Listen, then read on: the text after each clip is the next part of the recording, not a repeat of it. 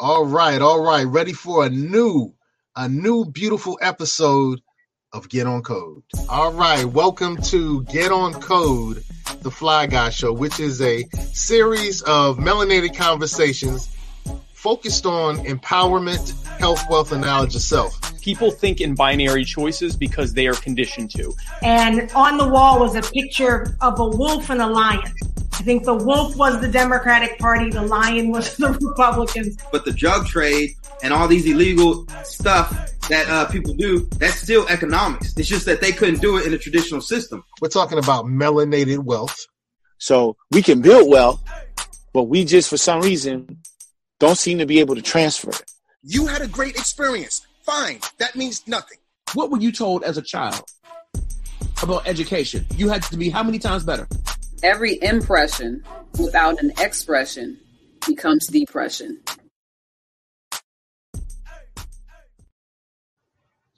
All right, welcome to Get On Code, the Fly Guy Show, where the code is empowerment. I'm Seiko Varner. I got my good brother, Minister Zumbi. What's up, bro? Peace. All right. All right. So, look, tonight we have a star studded panel that's going to discuss making, building, and furthering our economic empowerment. So when I said star studded, that's why I have the nice background of the stars.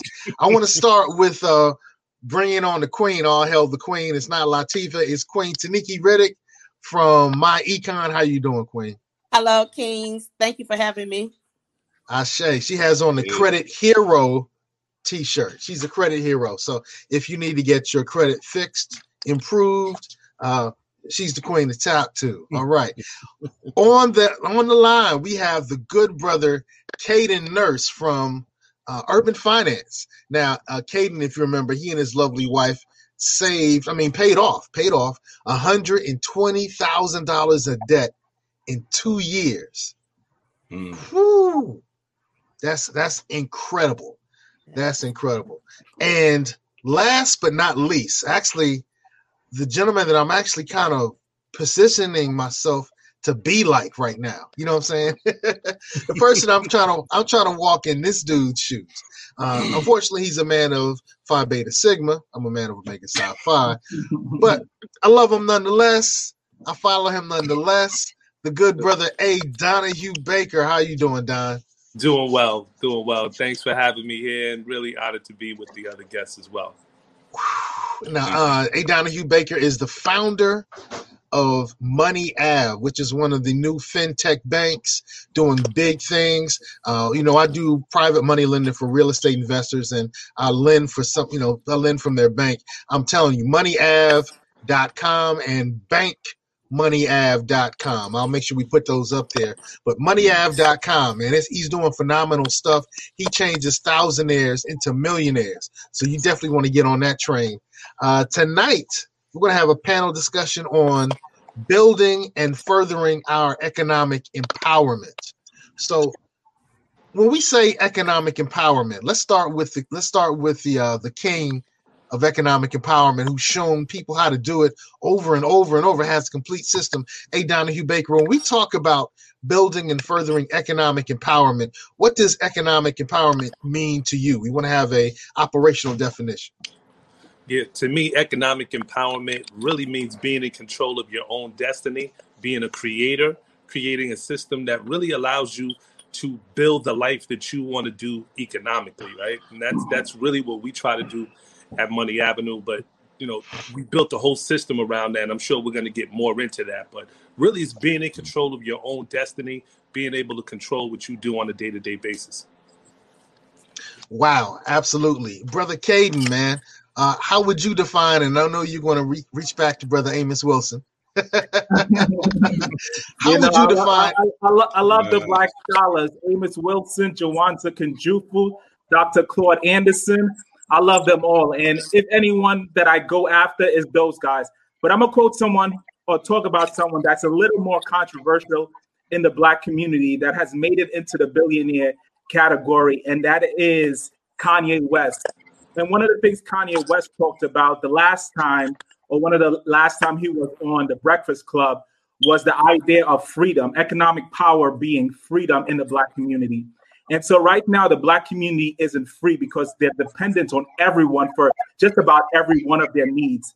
And so for me, economic empowerment is the freedom to be able to do what you need to do when you want to do it. And so that that's what I'm looking forward. A community that is totally self-sufficient, not that it has to be, but that it is. Wow. Okay. Okay. Okay. Okay. Hey, uh, Minister Zumbi. You know, mm. we're going to let the woman have the last word. So, Minister Zumbi, when we talk about economic empowerment, give us a uh, operational definition, brother. I would look at it as as freedom of choice, and what I mean by freedom of choice is freedom from certain things as well as freedom to do certain things. Uh, it also includes your ability to produce, your ability to employ your own people, and just having the choices to live life on your own terms. And I think, particularly for African men, that's one thing that we've been in earnest in having is the freedom to live life on our own terms.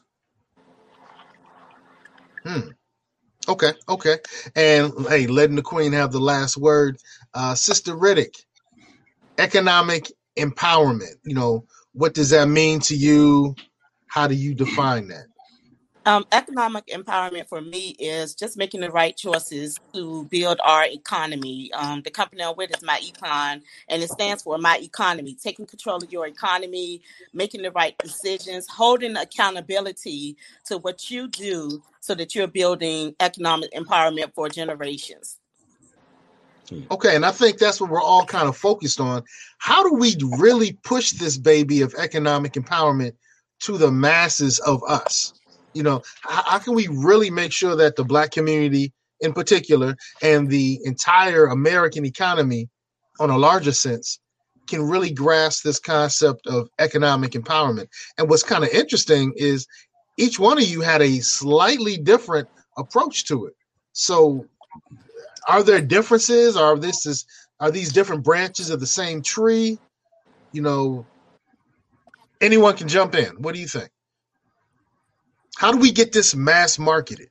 How do we get everybody to fall in love and be interested in becoming empowered economically? Hmm. Yeah, to me, so I think there's something really special going on in our, in, in just in, in social media or just our culture, and it's the realization that people are creating wealth systematically now, like like never before, and one of the things that I'm really, really super excited about is understanding that first, it all starts with your own self, making the choice to say, this is what I want to do, this is what I want to accomplish, and then branching it out to your family and your team. And eventually, it's like a ripple effect that kind of goes from you know like like just a, a, a shot to just just ripples out trickles out to everyone so I think that that's what's happening right now. I think that more than ever, we're seeing the the launch of thought leaders. We're seeing people that are coming into our community, giving us real knowledge about real estate, knowledge about business, knowledge about specific topics. Maybe the internet is making that much more accessible too. But I'm seeing it in, on a really, really large scale, and I'm excited about that because I'm in this circle of people that are creating millions and millions of dollars in a short period of time. Hmm. What says you, Caden?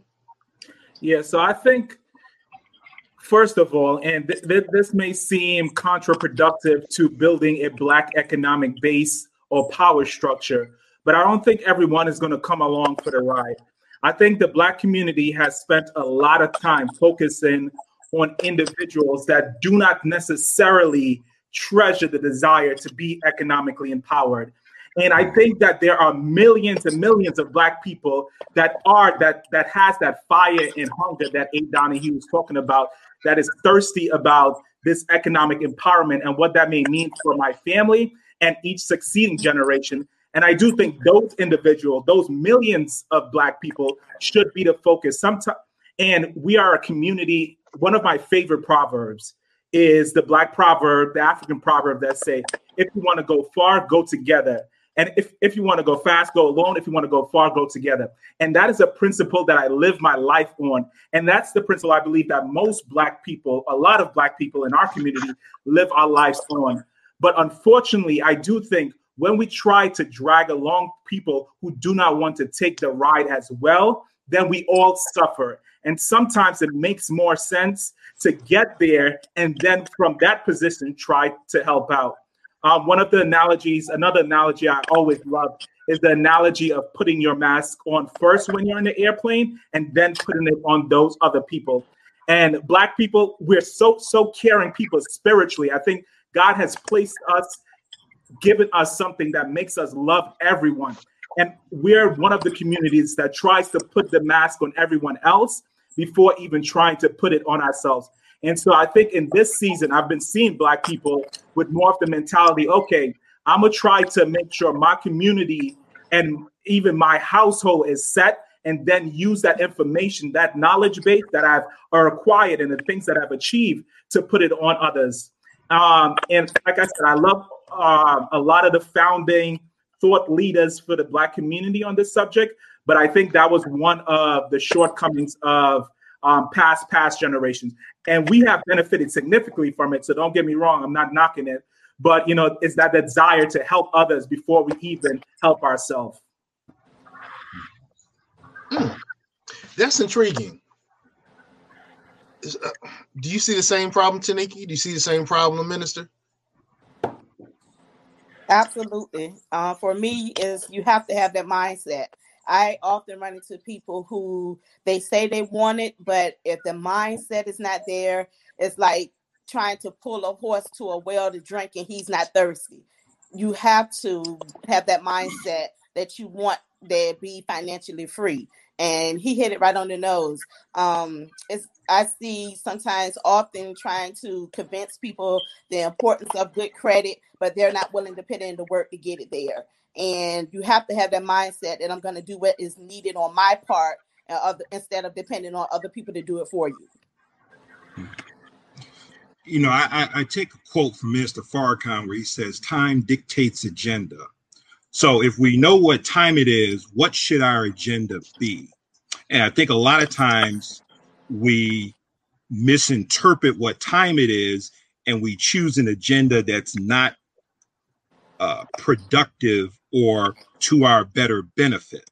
So, what COVID has done, it's accelerated certain things that were coming eventually, but it's also a reset button because now it forces everyone into an entrepreneurial state of mind. That whole thing about that 40 40 plan, it's done. Okay. Walmart has shown you that they've already got prototype stores that are now putting cashiers out of work. But in a crisis, there's always opportunity for what is emerging. So I think with this new generation, this new generation of thought leaders uh, and other other economic uh, soldiers, we're beginning to look at the opportunities and we're begin to show people that, and it's what the Honorable Marcus Garvey says. If you are totally dependent on other races for your provision, you will eventually die.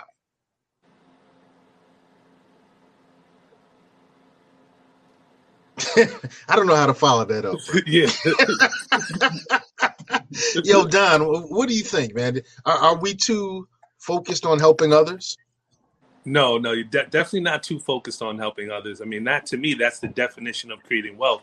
It's the more people that you can help, actually the more you're cre- more wealth you're creating, not only for yourself but for your community as well. So I don't think that we're too focused on helping others. I just think that, like the like like the brother said earlier, it, it, it's it's we have it's a trick. It's going to be a trickle down effect where the people that have the right mindset, they're the ones that's going to be leading. Like we all we all need early adopters. We all need leaders, right?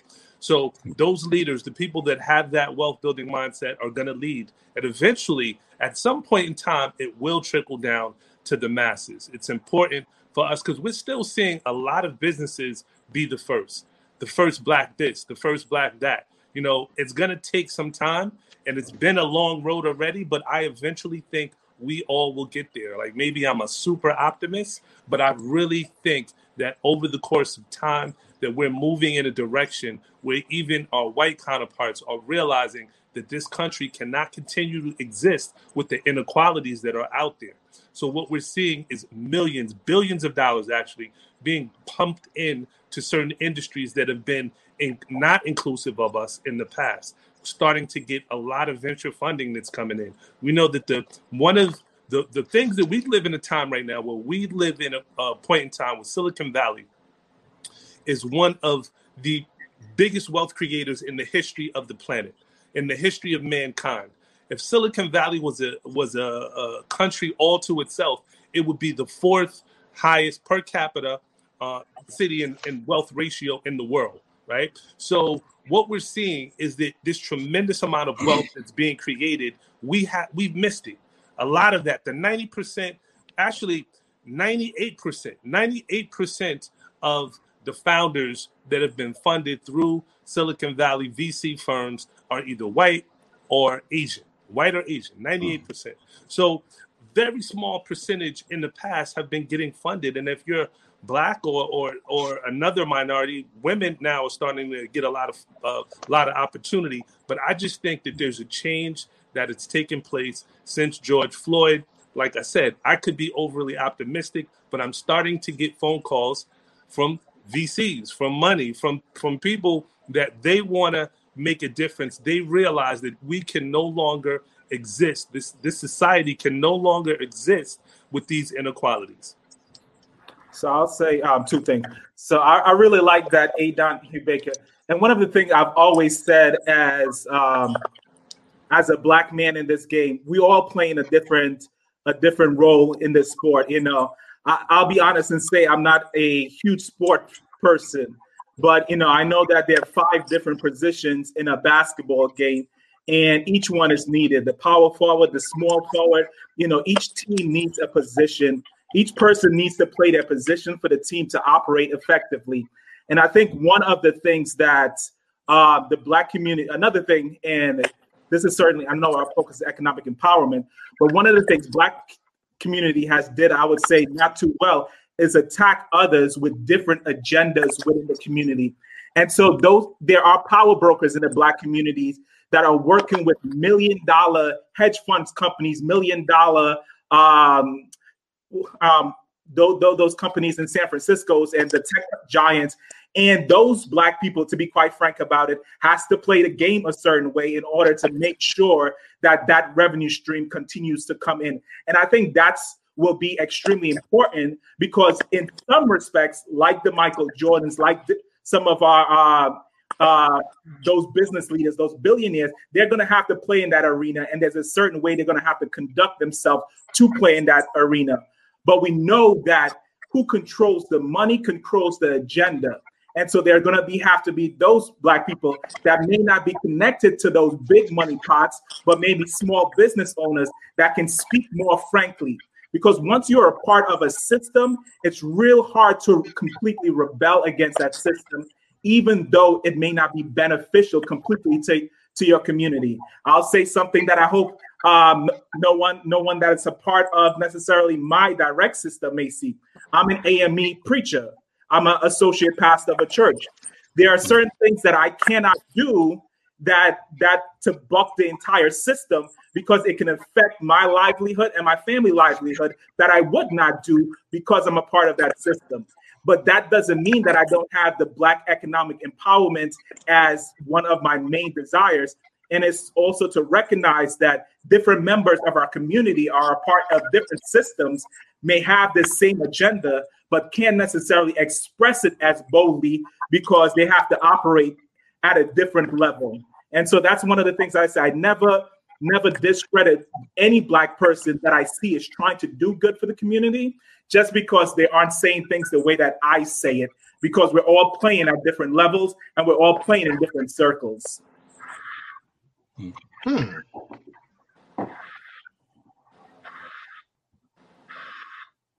Wow, you said some things that really just made. Okay, go ahead, Don. Go ahead, Don. no, no, I'm, I'm, I, I, like I said, I, I, I 100% agree with what the brother said that we all have different roles to play. And I like that analogy that he put really put together. And it's the same thing if you want to go back in history. Um, I had certain mentors, people that did it before, uh, that, that have done the things that I'm looking to do. Right. So one of them was uh, Reginald Lewis. Right. I don't know. I don't know if you, if everyone is familiar with the book. Um, Why do the white guys have all the fun? Right. Right. Right. It was Right. a book I read in, in high school. I read this book in high school, and it really changed my perspective. Another book that I read is The Spook That Sat, that sat by the Door. Um, the, the thing about it is, if we didn't have those people like Reginald Lewis, if we didn't have those people like um, R. Donahue Peebles, who was a, a, black real estate billionaire, or um, these other pioneers that have come before, we wouldn't know how to move. We wouldn't know how to maneuver, right? And some oh, there we there we go, right there. There's the book right there, right? so the point is, is that these were the first of our community. You talk about Reginald Lewis, it was a brother that was cool, that had swag, that we could relate to, that you know had different things. Even though you know he did he didn't marry outside of his race, but you know you love who you love, you know. But the point is, it was he was the first that came from our community, came from humble beginnings, and we can relate to, and that is inspiration. And I think that more and more opportunities like that are going to be presenting themselves and people will be able to see now you're able to reach out to people with the internet with social media i mean i've reached out to a number of millionaires black millionaires to the point right now where within the next i believe in the next uh, five years you're going to see the first teenage billionaire he may probably more than likely he'll be white but it will be a teenage billionaire that's coming up right now. It's my prediction. This is what I believe. And the point is, is that we have to, as a people, we have to tap into this wealth creation. How do we create companies? How do we get things? There's a there's a, a number of startups um, that I want to highlight, just to kind of put an exclamation point on the series and, and what we're trying to do. We're trying to give light funding um, to creators, to entrepreneurs, people that want to just just go from idea stage to having a viable business. And all of all of those opportunities are centered around businesses that can scale. The advent of the internet is making it possible where if you have an audience or if you have a product and you can connect it to your audience, there are vast amounts of, of funding and wealth that can come your way. And in the black community, I don't I don't care what nobody says. Nobody is more creative, more entrepreneurial than the black community. So I know that the creators that are out there, it's just a matter of time before the knowledge gets to them and that they're going to be able to tap in. And that's really what I want to be is the conduit for, for my community and my the creators that exist within my community to show people how to build wealth, show people how to start businesses, show people how to leverage their not only their personal credit, but, but really their business credit to get access to capital and do things that are really, really impactful for their community. That's really my life mission. And, and you know, if I can, I'm really passionate about that. So I just wanted to add on to that. Well, you definitely did. Uh, I think it's interesting that you talked about making millionaires and making business people in the same sentence. It's as if business and millionaire and millionaire millionairehood are, are, are connected. Uh, but I just wanted to tap into something else you talked about. You brought up the spook who sat by the door. Don, you're going to have to let us know because I know Minister Zumbi's going to go there. How could you connect the spook who sat by the door to economic empowerment? That, that, that maybe there's no connection, but you did. I, I don't see it. I don't see it. Actually, I do. Go ahead. Go ahead. Yeah, well, let, us just say that the country, right? The country that we've existed in, there's a systemic problem that has been ingrained that has blocked us. We know about what happened with redlining. We know that we've been kept away from economic opportunities.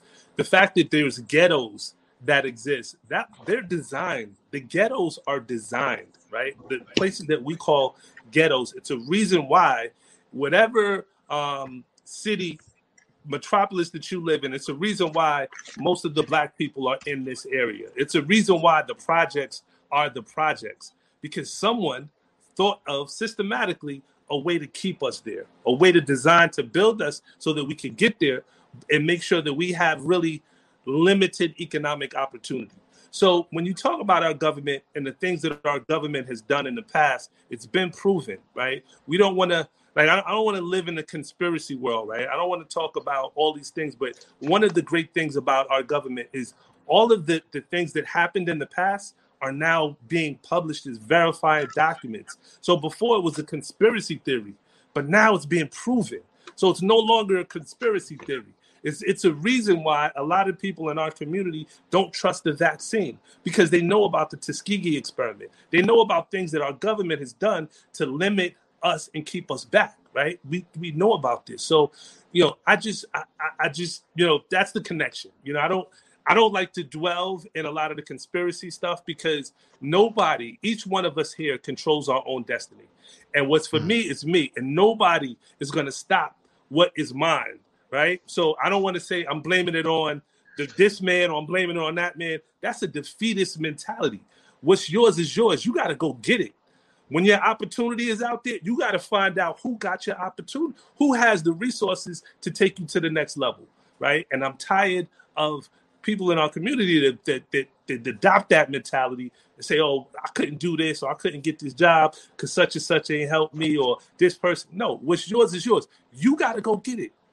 Simple as that. Go get it. Get your money, get your opportunity, connect to your audience, find your voice, find your people. Whatever you need to do, go do it. You control it, right? So that's why I don't want to really delve into the conspiracy stuff because it, it it leads to a conversation that is very defeatist. It leads to a mentality to say there's the man out there trying to hold me down with his foot on his neck. We know that we it's been like that, but now it's up to us to to, to really take control of our own destiny. Hmm. Would you agree, Taniki? Absolutely. If it's up to me, it's meant to be. And I love that he said that because I, again, I said it goes to mindset and accountability. And we're no longer in chains. We're no longer in caves. Um, a lot of people might be in chains in their mindset, but again, we have every opportunity. You can go on YouTube, you can Google. Like he said, if you have that desire to have something, it's up to you to do the research and get it done. I absolutely agree with Adon. It's for saying that. All right. And now her shirt says credit her. One thing I'll say to, to what Don was saying that I was actually telling my mom today, and something that I believe um, firmly there's no excuse for you as an individual. And so, as an individual, your success is completely in your hands. And that's the only mentality to have because that's the mentality that says no matter what obstacle is presented before me, I'm going to overcome it.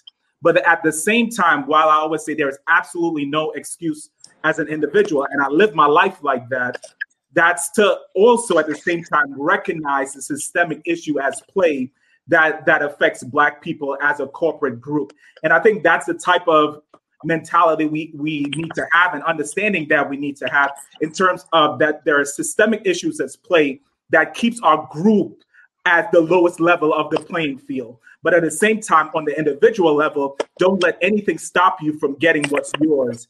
And I think, um, you know, that same double minded nature that Black people must walk with, with an understanding of our history and what is currently, but still with that same mentality of nothing is going to stop me from getting mines. Hmm. Minister Zumbi, haven't heard from you in a moment. Uh, what do you think about connection of the spook who sat by the door and this empowerment walk that we're all on? Uh, I, I, okay, I, wanted I'm, to hear your point on that. Go ahead. I'm, I'm going to take the movie adaptation of the book. The one thing that you, the one this thing dude. that you get out of the movie is the fact that here is a man who walked in with a plan and a blueprint for what he wanted to get done. So, phase one, you basically turn the CIA into a classroom. Okay. Phase two, you go back into your hood and now you convert gang members into urban guerrillas because it's cool to have this, you know, individual empowerment, but everything is done in teams. And Dan Freeman understood that no matter what happens to me, this thing has to be bigger than me in order for it to continue. Now, how does that tie into economic empowerment? I think we have a nasty habit of being one generation or one trick ponies where we don't create blueprints that will outlive us. I think the two men that are closest to have done that has been the Honorable Marcus Garvey and the Most Honorable Elijah Muhammad, to where they no longer physically walk with us, but they gave us blueprints for us to follow. Get message to the black man. You can read Honorable Elijah Muhammad's economic blueprint. If you get the Honorable Marcus Garvey's Course of African Philosophy, you can see where Mr. Garvey taught you to save 20% of your income and use it in an investment at a later date. So these are just simple things. So I think we have to get into the habit of looking beyond ourselves and beyond the burdens of the day. Like in my book, I wrote a letter to the unborn African. I said, by the time you read this, I will be an elder or an ancestor. The one thing that I never want to be, and this is coming from Dr. Myles Munroe, don't be a generational thief. Mm. In other words, the knowledge that we're kicking around right here, how are we packaging it and leaving it for that next generation? Because it's criminal to sit up here and produce generation after generation. You give them no tools, you give them no weapons, and they wind up having to beg for provision from somebody else's kingdom or somebody else's empire. Okay. Okay, so the great thing about this panel, this star-studded panel that we have, is Caden has a plan. I think it's packaged. Don has an institution. It actually is brick and mortar and and and cyber. You know, Taniki works with a system. Hmm. So I, I think we're at that precipice where we can pass down what we what, but let's ask the question. So Caden, can you pass down to future generations what you've achieved? So one of the things, Seku, that I think was super important and why I started my YouTube channel, and I'll just start there. My YouTube, the purpose of the YouTube channel was to cac- was to um, capture how I was building uh, economics as an individual or family. And so, you know, we talked to, so documented is how I was able to pay off um, my first my hundred and twenty thousand dollars in two years. Documented is how I was able to invest to make um, my first hundred thousand. Documented is how I made my first two hundred and fifty thousand dollars through the stock market. And so everything that I've done, I've documented it. And I've always said the purpose of this channel has originally been just for my family at first, because they may not at the time that I wanted to give them the information have been always receptive to it. But over time, just about all of my family members have come around to this idea of economic empowerment and that we can build a massive wealth both together and separately over the next 10, 20, and 30 years to the point where now we have a family bank where every month people invest money into that family bank and that is invested into the stock market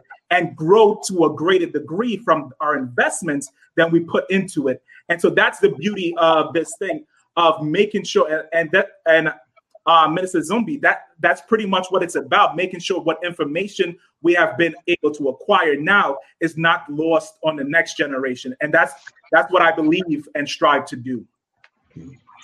Mm.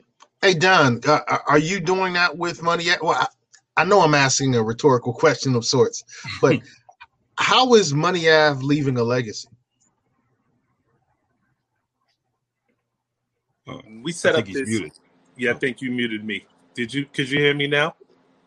Could Good you hear to go, bro.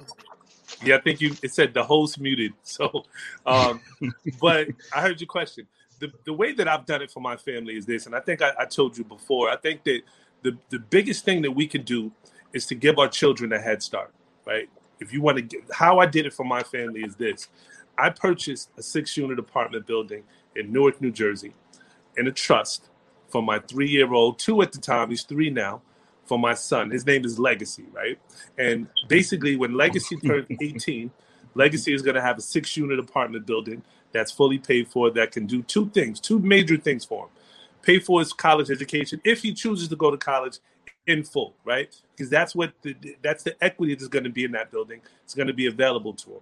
If he chooses to go to college, he'll have a fully paid college education. But even more importantly than that, that building is going to provide him a monthly income 20 years down the road from now. I'm sure, uh, you know, inflation will will definitely have its have its way, and rents will be higher as well as property values will be higher. But it's going to give him a monthly income where he's not dependent on taking a job that is outside his God-given talents and God-given abilities. He can truly pursue and, and follow a path that he wants to follow. That is economic. Um, that's my definition of economic empowerment, right? So when you ask the question about what Money App does, well, we want to we focus on two things. Generational wealth is really the key, and it's either it's it's really only two ways you can do it.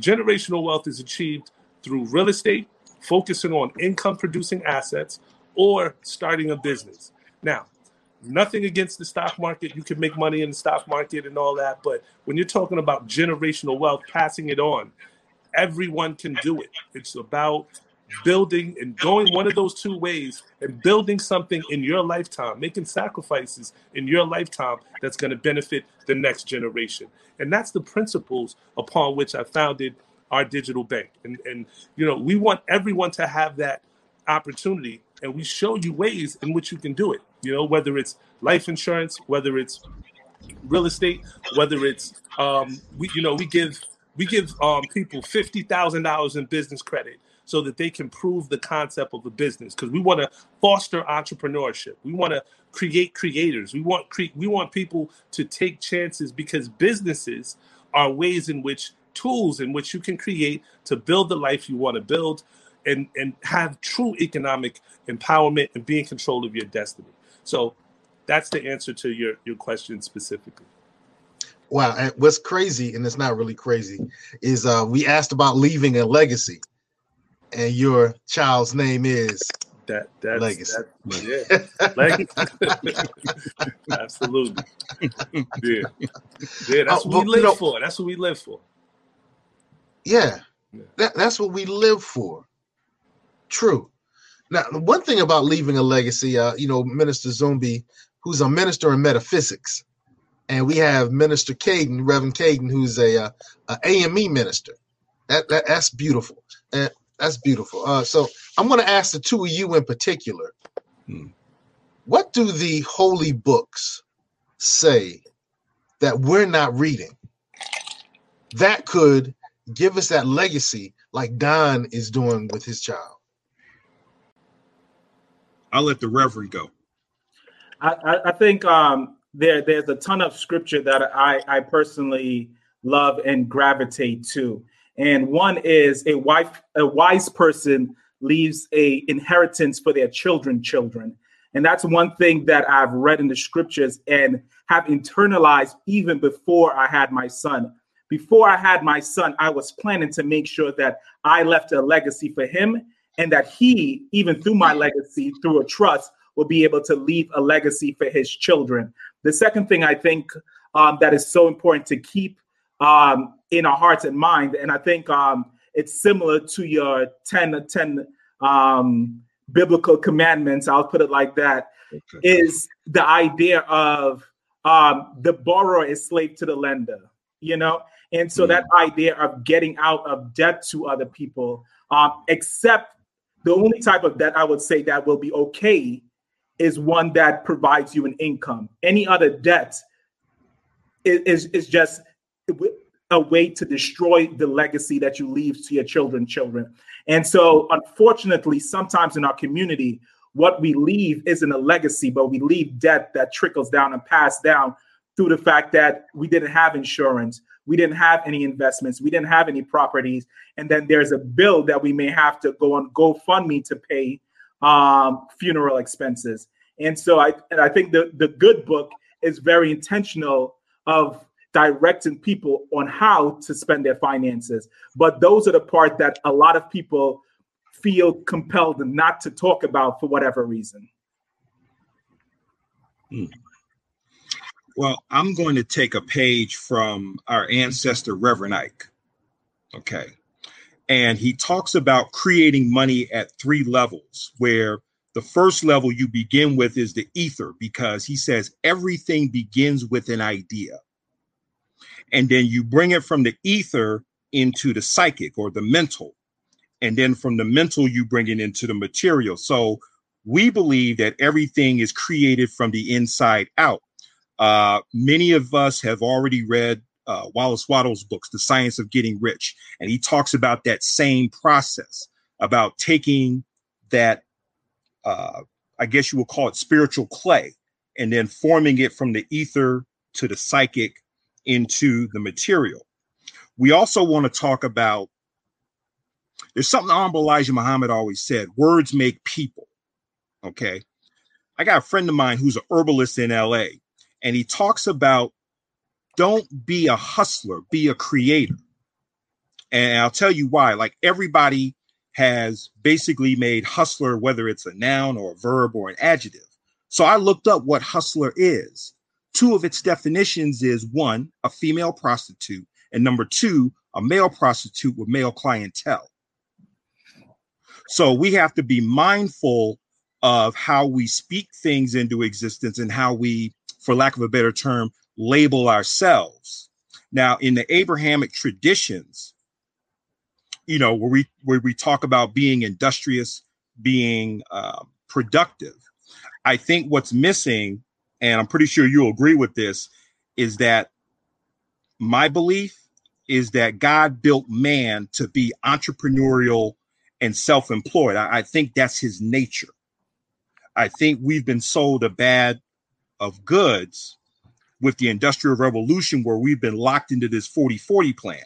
And now with the advent of artificial intelligence, automation and robotics, I, I think it's being we're being reset back to what we have intended to be by nature. One of the things I say in my core beliefs in my book is we believe the universe built man to be entrepreneurial and self-employed and especially another thing I don't talk about in my book, but I say I don't believe in giving children allowances because you create that employee mentality when you create uh, that mentality through an allowance. I say teach them to be creators. No matter what shape the economy is in, they should always be able to create opportunities for themselves without having to rely on a job. Interesting, interesting, interesting. All right, so uh Taniki, we've gone over this before, and I liked that her shirt is saying credit her again. I want to make sure she gets credit for this. Uh, you also teach not to give children allowances. Right. right. As a as a business owner, um, and I agree with the minister. We should all be entrepreneurs, and, and that way, as a business owner, giving your children um, paying them as an employee versus giving them an allowance will help you not only with a major tax deduction, but again, it empowers the child to have that employee mindset, employer mindset that they're building their own business. So paying your child as an employee and not giving them allowances, but a pay out of our or payroll, putting them on payroll will put you in a better position to get benefits from the government as a business owner. Okay. Uh, so Don, is Legacy on payroll or is he on allowance? Legacy is on payroll. He is a employee of Baker Capital Partners, and he has he's a deduction, and what I pay him actually goes into a separate fund uh, that I am building for him as well. But um, great advice, and I, I, you know, I think more people should do that. And I'm totally signed on with not giving your kids an allowance, but paying them to uh, to to understand how they can understand how entrepreneurship works, and they can understand that system and be creators, right? Because once we teach them that, they're creators. Being a creator solves so many different problems, right? And mm. if we understand that, you know, we can eradicate poverty, we can eradicate uh, economic injustice. We can all of this comes from being a creator. Whatever problem that needs to be solved, if you're creator and creative enough, you can solve those problems. And that's really the mindset and the thinking that um, I try to share in our community. That show me a problem, and I'll show you a great business opportunity.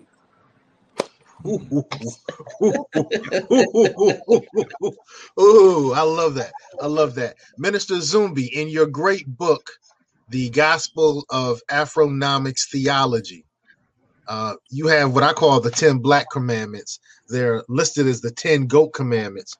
Um, we have just about 15 minutes left. So, what I'd like you to do, man, is to drop each one, one by one. And I want to get a response from Taniki, from A. Donahue Baker, and from Reverend Caden on that particular commandment.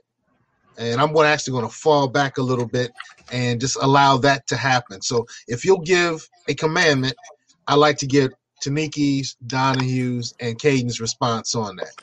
All right. Okay. Okay. Number one, thou shalt decide and commit to becoming rich and wealthy.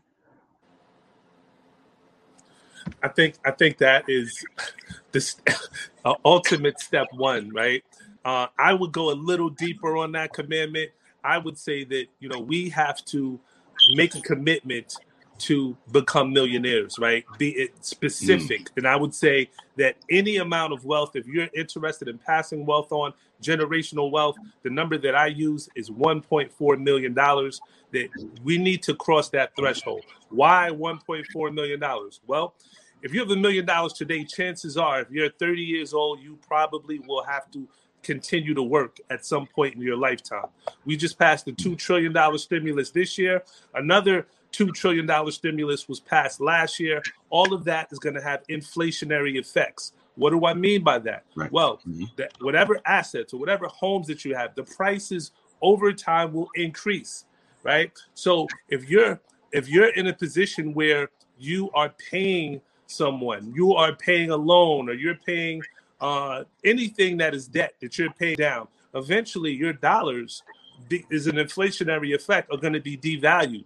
So you're going to be giving less dollars to your debt. You're going to be paying less dollars to your debt. So in a way, it's it's better to have debt in this environment. It's better to have debt if that debt is allowing you to number one build wealth, right? And that's how that's how that's one of the key mechanisms in which we turn thousandaires into millionaires. It's using the debt to buy your home. For example, my parents had a home they they bought a home that, that I grew up in for forty thousand dollars in nineteen seventy. Right, this home today is worth over seven hundred thousand. But what happened is, in a thirty year, uh, their mortgage payment was like four hundred dollars a month. Inflation over time. By the time you know, 20 years got into it, that mortgage payment was so low, it was almost like they didn't have a mortgage. The point I'm trying to make is understand the value of assets, coming up with specific goals, specific numbers to target is only going to help you to to achieve them and what you measure is what you can truly affect changing. So i just would add on to that. I know it's a little long-winded uh, minister but i think I, I just can't agree with you more that that is the first step in anything you do in life. It's having the mindset. You can go queen nikki um, absolutely, the mindset, and also I'd like to say that children make mistakes, adult make decisions, and as an adult, we have to make a mm. decision that our bank accounts represent the decisions that we make financially about our life. So, with that being said, make the decision and have the mindset that nothing is going to stop you. Nothing is going to stop you or get in your way we teach you financial strategies. We give you a blueprint. And those five financial strategies anyone can do. Minimize your taxes. The first thing that's killing most people financially is they're overpaying the taxes. Stop giving the government too much of your money. Minimize your taxes, eliminate your debt, increase your credit score, build business um, income, and then investment education. So we provide people with a blueprint where they can follow the blueprint anyone can do it and just make those decisions and have that mindset that I can achieve generational wealth. Hmm. Beautiful. thou shalt decide and commit to becoming wealthy. And immediately when you, you said that, it made me think about the proverb that says, Life and death is in the power of the tongue, and he that loves it, he or she that loves it, eateth the fruit thereof. And essentially saying, whatever you speak into existence, that is what will return to you. And I love what A. Donahue said about being specific. My wife and I, our goal is to become deca millionaires. That means to have at least $10 million by the time we retire. One of the things, and we want that money to leave a legacy to our children and to be able to give freely. Because that's the thing that we're most passionate about helping others. The money is not necessary for us, but it's because we know that we are in a position that we can change our community, especially those that are closest to us. And so I love that commandment because it tells you to take authority for your life. You know what's interesting, Rev? That's one of my principles in my book where I said we want African people to achieve a minimum net worth of $10 million. Hmm. So so I thought that was very interesting that you that you brought up that that particular number. Uh, number two, thou shalt invest in learning and mastering the science of money. I built this based on what is said in Proverbs 17, 16. Now I'm paraphrasing it. What good is it for a man to have money if he lacks the desire to learn how to master and manage his money?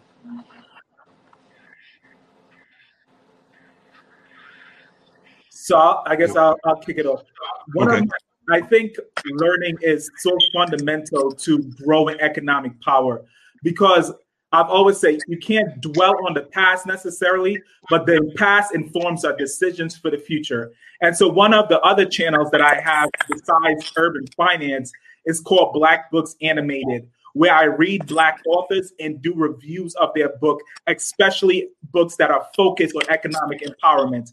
Because I think the past generation either did not necessarily have access to the same tools or access to the same knowledge that we have today.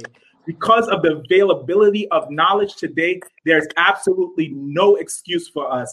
And it makes it very easy to invest in learning and invest in the science of money.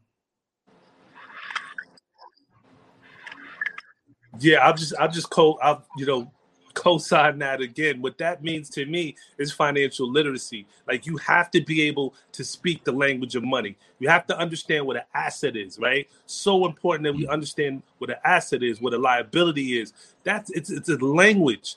The rich people understand the language. We need to understand the language. People that are successful study, they go to school, they read books. You have to educate yourself consistently. Even if you're out of school, you can you have to understand the language of money. So that's what that means to me, um, uh, brother minister. So uh, I'm once again 100% on board with it.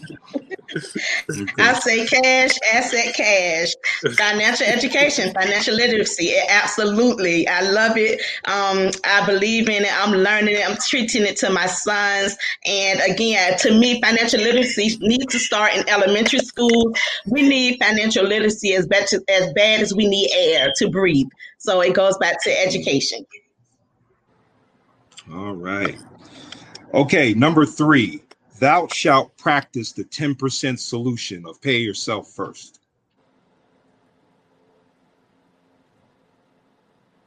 Yeah, another I'll start one. off with that one. Go ahead, Please, Adon. please. No, you, you first. You first. Ladies first. I, I, I truly believe in paying your 10% first to God, um, just giving your tithes first, then giving yourself that 10% and living off of the rest. But again, paying yourself is an investment into your future, is an investment into your education, is an investment into building generational wealth. So, yes, absolutely. 10% goes to yourself. The best investment that anyone can make is investing in yourself. That is that's the bottom line, right? So the anything that gives you more knowledge, more education, makes you healthier, anything that you can invest in yourself, the the returns are lifelong. Nobody can take that away, right? All the knowledge that was poured into each and every one of you, the education, like we're up here talking and it's so much wealth, this wealth of knowledge, wealth of experiences. Nobody can take that away. Nobody. So you could basically lose it all. But the knowledge and the experience that you have just means that you can make it back. And not only make it back, you can share it with other people. Share it with people you love. Share it with your family. Share it with everyone. Share it with people that are listening to us right now. It's because of that, because we've invested in ourselves. We've invested in our education. We've invested in our businesses and our everything that, that makes us who we are. So I wholeheartedly agree. The best investment that you can make is the investment in yourself. And you do that first, right? You do that mm-hmm. first. Why? Primarily because if you don't have resources, you won't be able to give. You know, as, as much as our hearts want to be heavy, the people that make the most impact are the people that have the most resources. And the reason why they have the most resources is because they've invested in themselves. Simple as that. So I'll say, similar to Queen Taniki, I, I'm a fundamental believer that God is the head of my my life, and so I firmly believe in giving my tithes to the Lord because He has blessed me more than I can even imagine and even speak to on this call. But paying yourself first is also a principle that is so important for financial literacy and financial empowerment. And one thing that I would say giving to yourself, paying yourself is a muscle that develops over time. So I always tell people, even if you have to start at $1, $2, developing that muscle that something always goes towards your investment account is, is where you need to start. It doesn't matter the amount, uh, but you need to start building that muscle of something out of this. What I make goes to me and my future, my children and their future. And it's interesting you know, you're talking about self investment. Uh, legendary motivational speaker Les Brown, he talked about how he invested $7,500 in himself through the tapes, the books, the seminars, etc. His career earnings to date have been about 80, $80 million, which means for every dollar he had put into himself, he's produced at least 10,000. And you can't get a you can't even get that on Wall Street. okay. So uh where are we at? Number four. Thou shalt create value in the market. And I base this off the story of the master, the servant, and the talents. Mm. Yeah, so uh, I'll jump in real quick. Um, Hmm. Value is everything, right? So one of the uh, analogies that I that I that I tell people is understanding your value is one of the most important things that you could do. So let's say you have a job, whatever job that you may have, someone else is is determining your value. That's what they pay you, right? But understand business, understand how the model works. Whatever job that you have, name an employee, whatever they're paying you, you're worth at least four times as much to that employer that's paying you. You know, because if, if if you your value, if your value was equal to what they were paying you, the business model wouldn't work. They would lose money mm. because they have to pay taxes, insurance, everything else. So as an entrepreneur, you have to be able to understand what your value is. So if you're from from my position, I was a CPA, and you know the firm that I was working with was paying me a nice six figure salary, but I had to realize that I'm worth about four times to what they're paying me, and how I can tap into that value is understanding what they're the service that they're providing, and understanding how I can provide the same service to others. And that's when I made the decision to become an entrepreneur. So the lesson in that is really understanding your value hmm.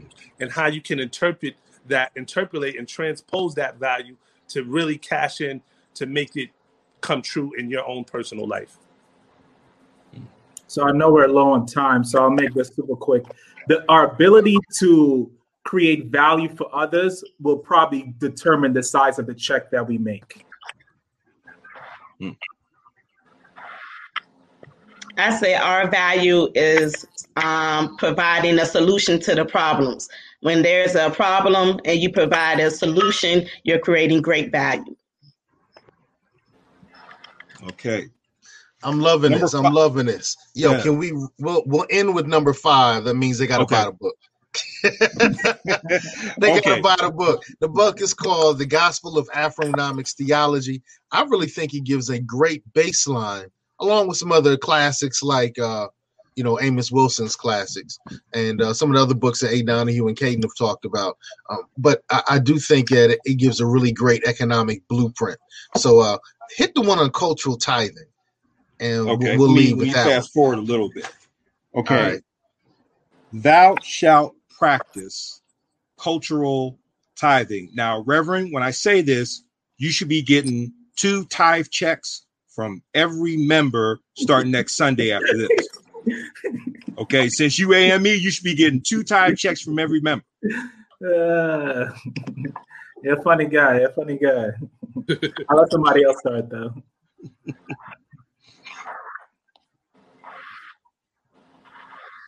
Anybody? Oh, look. Put into number one, your community is you, right? So what that mm-hmm. means for me is the same investment that you make into yourself the next thing is to put it into your community. Why is it important? Very simple. Your children, when they grow up, the community that you build, that's what your the community that your children are going to grow up in, right? So I want to make sure that the world in which legacy grows up in is not to, you know, have people that's gonna, you know, it's gonna be good and evil, whatever it is, but it's not gonna be on a on a large scale where we have people that can't eat we have people that can't get educated. We have people that don't have access to resources, people that can't start businesses, people that can't just feed themselves, quite simply. So, you know, an investment in your time, your resources into the community pays tremendous dividends. Hmm. Absolutely, giving back into your community. One thing that I did when I had my sons, I was determined to find them a black doctor for their pediatrician and a black um, doctor for to take care of their skin and a black dentist. I wanted them to see someone in our community that was that looked like them that gave back to our people. So investing into your community, giving back, um, empowering, supporting other businesses in the black community is empowering everyone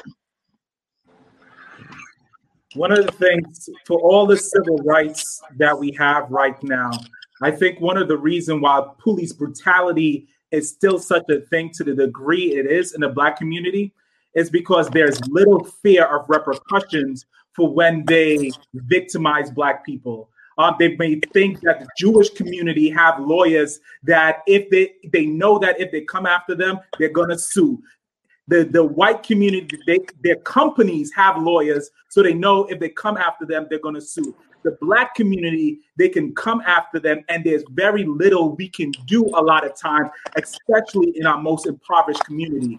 And so for us to make life better for my my our children we need to improve this situation for our community. I can be a deca millionaire, but that does not necessarily make it any better for my child who's walking out in the street to not get killed by a police officer because of the color of his skin, because they do not fear the repercussion economically the black community can give. And so for us to change that, we need to change the the our community. And the only way to change our community is to practice cultural tithing. Wow. Uh, yo, I'm glad that you were last and I didn't have to answer that. you brought that home, brother. You're right. I, I do believe, fervently believe, that without repercussions, things won't change. I fervently believe that if without repercussions, things won't change.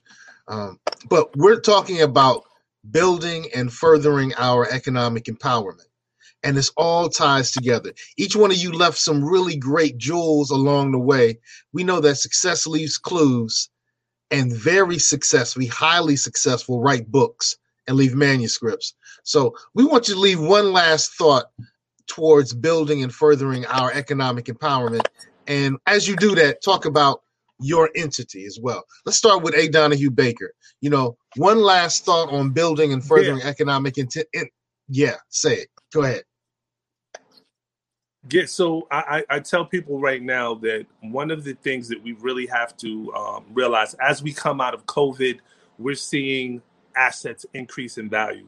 So I am a, a firm believer of, of building wealth, and I just think that you know where there's opportunities to acquire assets that pay you, please pursue that. Hold on to them with the long term perspective, a long term mindset. Um, and if you, the, the more that I think that we're we're heading to a point right now as we come out of COVID that there's there's going to be some real uh, difficulties ahead for a lot. And whenever there's difficulties, the flip side of that, the yin and the yang, there's opportunities on the other side of difficulties. So I want uh, all of us to be vigilant and look for these opportunities. And once again, uh, our our institution, Money App, is really about providing access to capital for all folks, um, providing ways in which people can not only acquire income producing assets, but also start businesses. So that's the foundation. And um, it's been an honor to you know be a part of this panel and uh, engage with each and every one of you. So just want to say thank you. Ashe. Amen. Hey, Sister Riddick, DIY my credit system. One last jewel. Um, basically, you have the power to do your own credit yourself. We provide you the tools, the knowledge. We provide you the tutorial to make you the expert. Um, just making you and empowering you to do things yourself. The great thing about doing your credit repair yourself, it is knowledge and education that you can hold a lifetime that you can pass along for generations. When you understand credit and learn how to fix it and do it yourself, no one can take that knowledge away from you. So thank you for the opportunity, and I I was honored to be on this panel with such phenomenal kings. Thank you, Sekou. Always great seeing all of you guys. Good stuff. Good stuff. Hey, brother Caden, man, last words and talk about what you have going on with the urban finance. Awesome. Thanks for the opportunity again, Sekou. I would say success takes sacrifice. And usually, to the degree that we're willing to su- sacrifice, is usually the degree of success we're going to have and you're going to choose if you're going to sacrifice now or sacrifice later in your life. Um, I just want to say thank you, Sekou, um, to everyone. I just want to promote someone else as part of playing, paying cultural um, tithing. I forgot the exact word, but I'll use tithing. Uh, And it's Zwede Hewitt. He has this company that he is starting. It's called Luhu. It's a technology-based company and it is doing things similar to both like Uber and Airbnb combined. He is a, a, black man from Trinidad and Tobago. I will be having him on my show. I'm doing um, the interview with him Thursday and we'll probably present it after that. But it's so important to continue to build and promote black businesses, black business owners. Ashe, Ashe, and you got that Trini connection there too, right?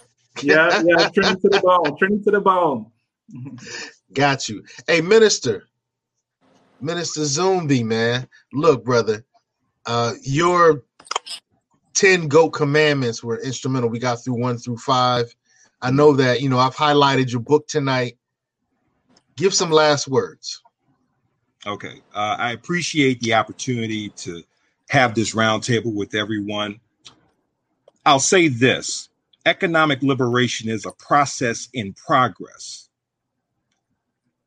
be vigilant in how we get into that economic liberation, but don't beat yourself up over it because you're not moving fast enough.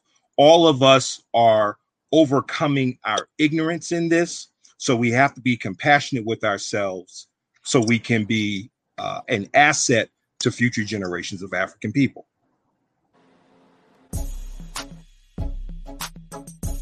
Show was brought to you by Positive Vibes Incorporated, our consulting services. We do credit fixes, we do tax resolution, we lend private money and debt consolidation. So if you need some of these services, we're waiting here for you. Credit fixes, tax resolutions, private money, and debt consolidation. Make sure you call Positive Vibes Incorporated.